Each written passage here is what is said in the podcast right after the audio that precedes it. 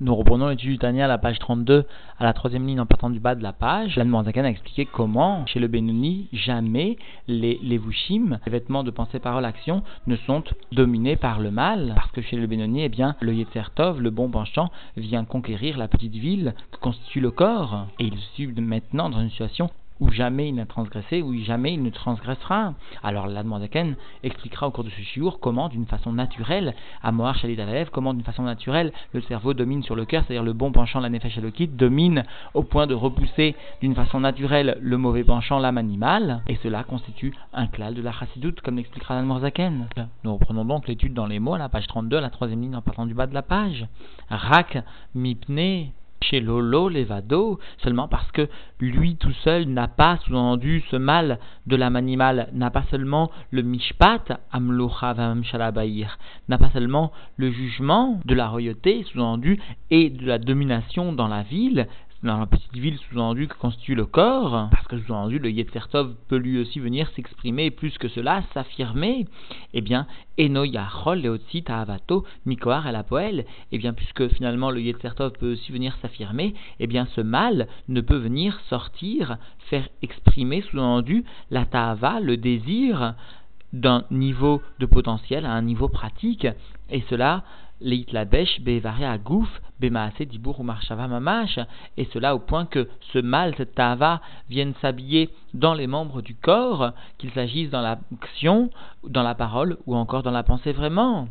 Et cela en ce qui concerne la pensée toute particulière du juif, qui constitue, comme nous l'avons à maintes reprises répété, un habit certes très profond, mais puisqu'il est intimement lié à l'âme, eh bien, ce rapport, cette relation très étroite avec l'âme elle-même contribue à lui donner toute sa valeur et toute sa préciosité. Et donc, à propos de la pensée, il nous est enseigné le mal auquel il pourrait être soumis, les amik marchavato beta olamazé, que l'individu viendrait s'approfondir dans sa pensée à l'ensemble des sujets, des plaisirs de ce monde-ci. Er les malotes ta'avat libo. Et cela en particulier, comment pourrait-il arriver à finalement assouvir l'ensemble des désirs de son cœur? Cela constitue la définition de marshava mamash, la pensée vraiment, c'est-à-dire le fait de s'approfondir dans cette pensée. Et ce terme de marshava mamash, de venir s'approfondir, vient s'opposer aux marshavot qui tombent, qui là, qui naturellement, en quelque sorte, viennent tomber chez le juif, chez le bénoni, et dont il a le devoir donc des deux mains de repousser la survenue, ou au moins, eh bien, l'établissement. Alors maintenant, comment est-ce que va pouvoir réaliser le Benoni cette tâche aussi grande, cette lutte, cette guerre aussi intense? Alors Admorazaken nous donne le secret de sa future victoire, qui à Moar chalit à la lèvre parce que le cerveau domine sur le cœur, comme Berayam et Parashat Pinchas, comme cela donc est rapporté dans le Zohar, notamment à la Parashat Pinchas, Betul Dato Veteva Tirato, cela donc depuis sa naissance et de par la nature de sa création, de sa formation mot à mot. Alors certains commentateurs veulent nous enseigner ici que l'Anne a pris soin de nous rappeler dans quelle partie, dans quel paracha du Zohar cet enseignement figuré était rapporté, à savoir la parcha de Pinchas, parce que bien sûr Pinchas a été celui qui, de par son action dans le bien, a constitué un exemple de celui qui ne voulait pas réaliser d'aucune sorte un compromis avec le mal, comme si la venait nous enseigner que finalement, eh bien cette nature dont a su témoigner Pinchas, eh bien cette nature, eh bien l'héritage de tout juif, quel qu'il soit, de par sa naissance, c'est-à-dire de par la teva, de par la nature de sa formation, de sa création, c'est comme si l'Anmoazaken venait nous enseigner que finalement tout juif a la force de Pinchas, a cette force de venir se lever contre le mal, et cette force lui est léguée d'une façon tout à fait naturelle, de par la façon dont Dieu l'a créé. Chez Karnotzar, à Adam, parce qu'ainsi a été créé l'homme, chez Kol Adam, Yachol Birtsono, chez Bemocho, parce que tout homme peut, de par la volonté de son mocho, de son cerveau, c'est-à-dire finalement la volonté qui est exprimée par son cerveau, lit apek, velimshol, buruach, ta'avato, chez Belibo, eh bien tout homme a la possibilité de se retirer et de venir finalement dominer l'esprit de ta'ava, l'esprit de désir qui émane de son cœur, qui s'élève à partir de son cœur vers son cerveau. Les malot, ta'avat, libo, bemaase, dibur ou marshava, afin de ne pas venir agréer, sous-entendu, et euh, sous-entendu rassasier le désir de son cœur, soit dans l'action, soit dans la parole, ou encore même dans la pensée. Et plus que cela va venir nous enseigner la Manzaken, ou la siar da'ato les gamré, mitaavot libo, faire les gamré. L'individu a la possibilité de venir retirer de son esprit, de son da'at, de son attachement complètement l'ensemble sous-entendu des désirs de son cœur et de se tourner vers l'opposé vraiment, complètement. Oubli prat, elle tzad akdusha et en particulier donc vers le côté de la sainteté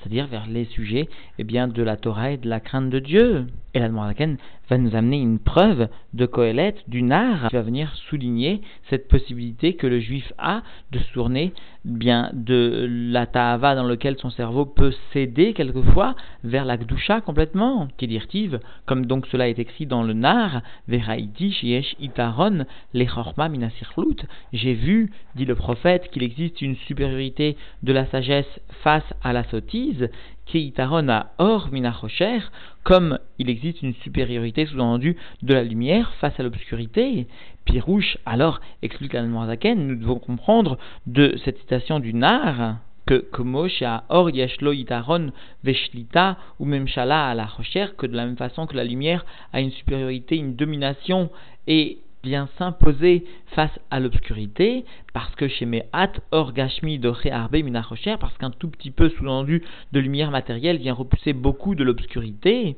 Chez Nitram, là, vous mais là, parce que cette obscurité vient être repoussée d'elle-même,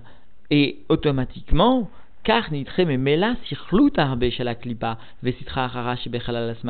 la même façon est repoussée automatiquement la sottise, beaucoup de sottises émanant de la klipa, selon de la klipat noga ou de l'autre côté, même parfois des shalosh klipotat meot, qui appartiennent ou qui viennent se dévoiler plutôt, eh bien dans le côté gauche du cœur, qui constitue le Mishkan, l'endroit du dévoilement, c'est-à-dire de la demeure du Yetzerara, du mauvais penchant, de l'âme animale. Alors explique à ce propos, le Tzemar Tzedek, eh bien, lorsque la Zaken vient utiliser le terme de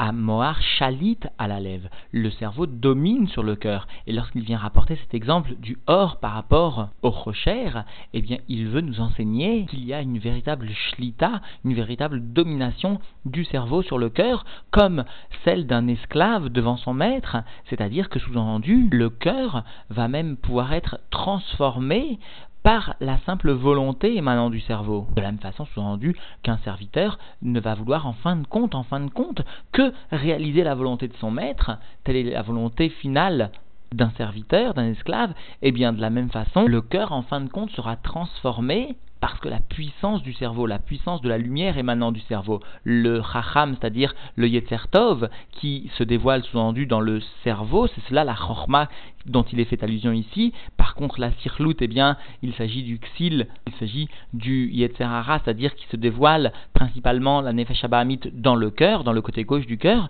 Eh bien, cette nefesh abamit, ce cœur, va être tout doucement transformé, va être assujetti parce que la lumière qui émane du cerveau est sans aucune commune mesure face au rocher qui anime le cœur. Il faudra simplement au cœur la volonté d'accepter que la lumière du cerveau soit amenée et vienne briller au sein du cœur. Ainsi exprime finalement le Tzemar Et d'ailleurs, le même Tzemar nous fait remarquer que le danger ici, pour le juif eh bien, de s'attacher à la chose qui est interdite. C'est pourquoi la a pris soin de préciser à propos de la pensée, les Da'ato, de retirer sa pensée.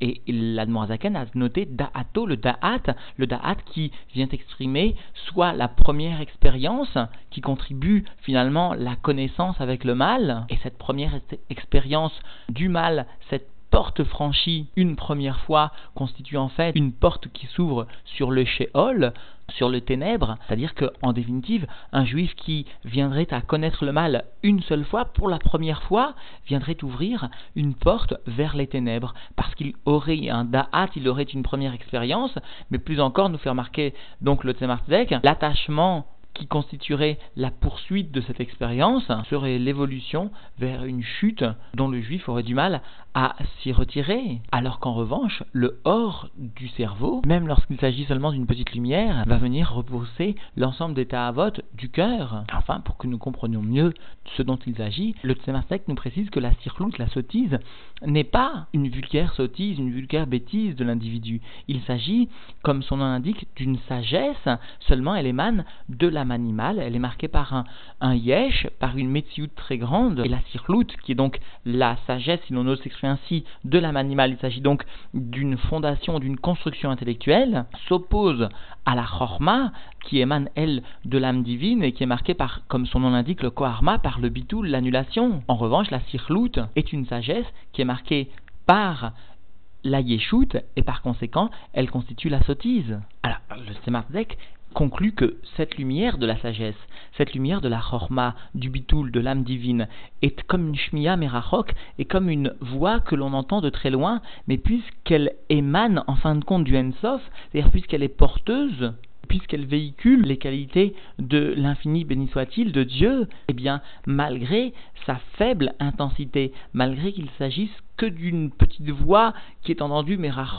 eh bien, quand même, elle a la possibilité de s'imposer et d'entraîner la fuite de la circloute, c'est-à-dire d'entraîner finalement la disparition du rocher. C'est pourquoi, explique-t-il, l'Almanzaken utilise le terme de méméla automatique, parce que justement, la force est telle à cette faible lumière que normalement, logiquement, automatiquement, elle repoussera l'obscurité. Le rabbi nous demande de bien noter ici que l'Almanzaken a utilisé le terme de doré, repousser, parce qu'en ce qui concerne le fait de repousser l'obscurité, de repousser le mal, eh bien cela se fait automatiquement. Par contre, précise le rabbi, lorsqu'il s'agit maintenant de réaliser le birour, le raffinement du mal, alors cela ne se fait pas là automatiquement, parce qu'il faut dévoiler le shoresh du mal pour le transformer en bien. Or, le shoresh du mal émane de Tohu qui est plus haut encore que le monde de Tikkun. Il faut faire donc appel à des forces très grandes et une lutte doit s'engager et cette transformation ne se fait donc pas là par opposition à, l'opposition au doré, au fait de repousser le mal. D'ailleurs, Bederagav, le rabbi précise que cette transformation du le birour lui-même se fait grâce à la mitzvah principalement, parce que Ner mitzvah vetoraor, et le rabbi explique pourquoi l'abondance de la mitzvah, de l'accomplissement de la mitzvah, permet justement cette transformation du chorège du mal en source de lumière. Le mal lui-même, le rocher, est transformé en source de lumière, notamment par la mitzvah. Nous concluons ici les mots de l'Anmoazaken. Mahamar Abotnzal, comme nous enseigne nos sages sous-entendus dans la Gemara c'est-à-dire que nos sages nous enseignent bien que l'homme ne finira par fauter que lorsque rentre un roi un esprit de folie, parce que sinon la lumière du cerveau suffit pour repousser la circloute, la bêtise de son cœur. Achormash benefesh et cela donc en raison de la sagesse qui émane sous-entendu de l'âme divine chez Bemoar, dans le cerveau, qui se dévoile, dont le Mishkan est bien dans le cerveau, Asher Retzona, dont la volonté eh bien, l'imshol, levada de dominer et de venir sous-entendu donner le jugement toute seule dans la ville, ou besh, beshlosh levouché à niskarim, et ainsi de s'habiller dans les trois vêtements précités à savoir donc penser par l'action, les Eil, qui sont donc cités plus haut, Bechol Agouf Kulok dans tout le corps en entier, comme cela est mentionné plus haut dans le chapitre 9, chez M, Marshava Diburu Maase, Shel Tariag Mitzvot, à Torah, Keniskarleel, qui sont donc la pensée, la parole, l'action des 613 mitzvot de la Torah, comme cela a été mentionné dans le chapitre 4. Et donc la Demordaken est bienvenue expliquer comment, d'une façon naturelle, à Moar Shalit à la lèvre, le cerveau domine sur le cœur, Betul Dato, Vetseva, Yetzirato, de par sa naissance et de par la nature même de sa propre création. El Morzakan a illustré cette notion avec cet exemple qui constitue une référence dans toute la Chassidoute, à savoir ce que rapporte le Nar Kohelet, qu'il existe une Yitaron, une supériorité, les Chorma Mina qui Yitaron à Or Rocher, une supériorité donc de la sagesse face à la bêtise du Yetzirah, comme la supériorité de la lumière face à l'obscurité. de Nino, Barreno, Barreno, Barreno, Barreno, Barreno,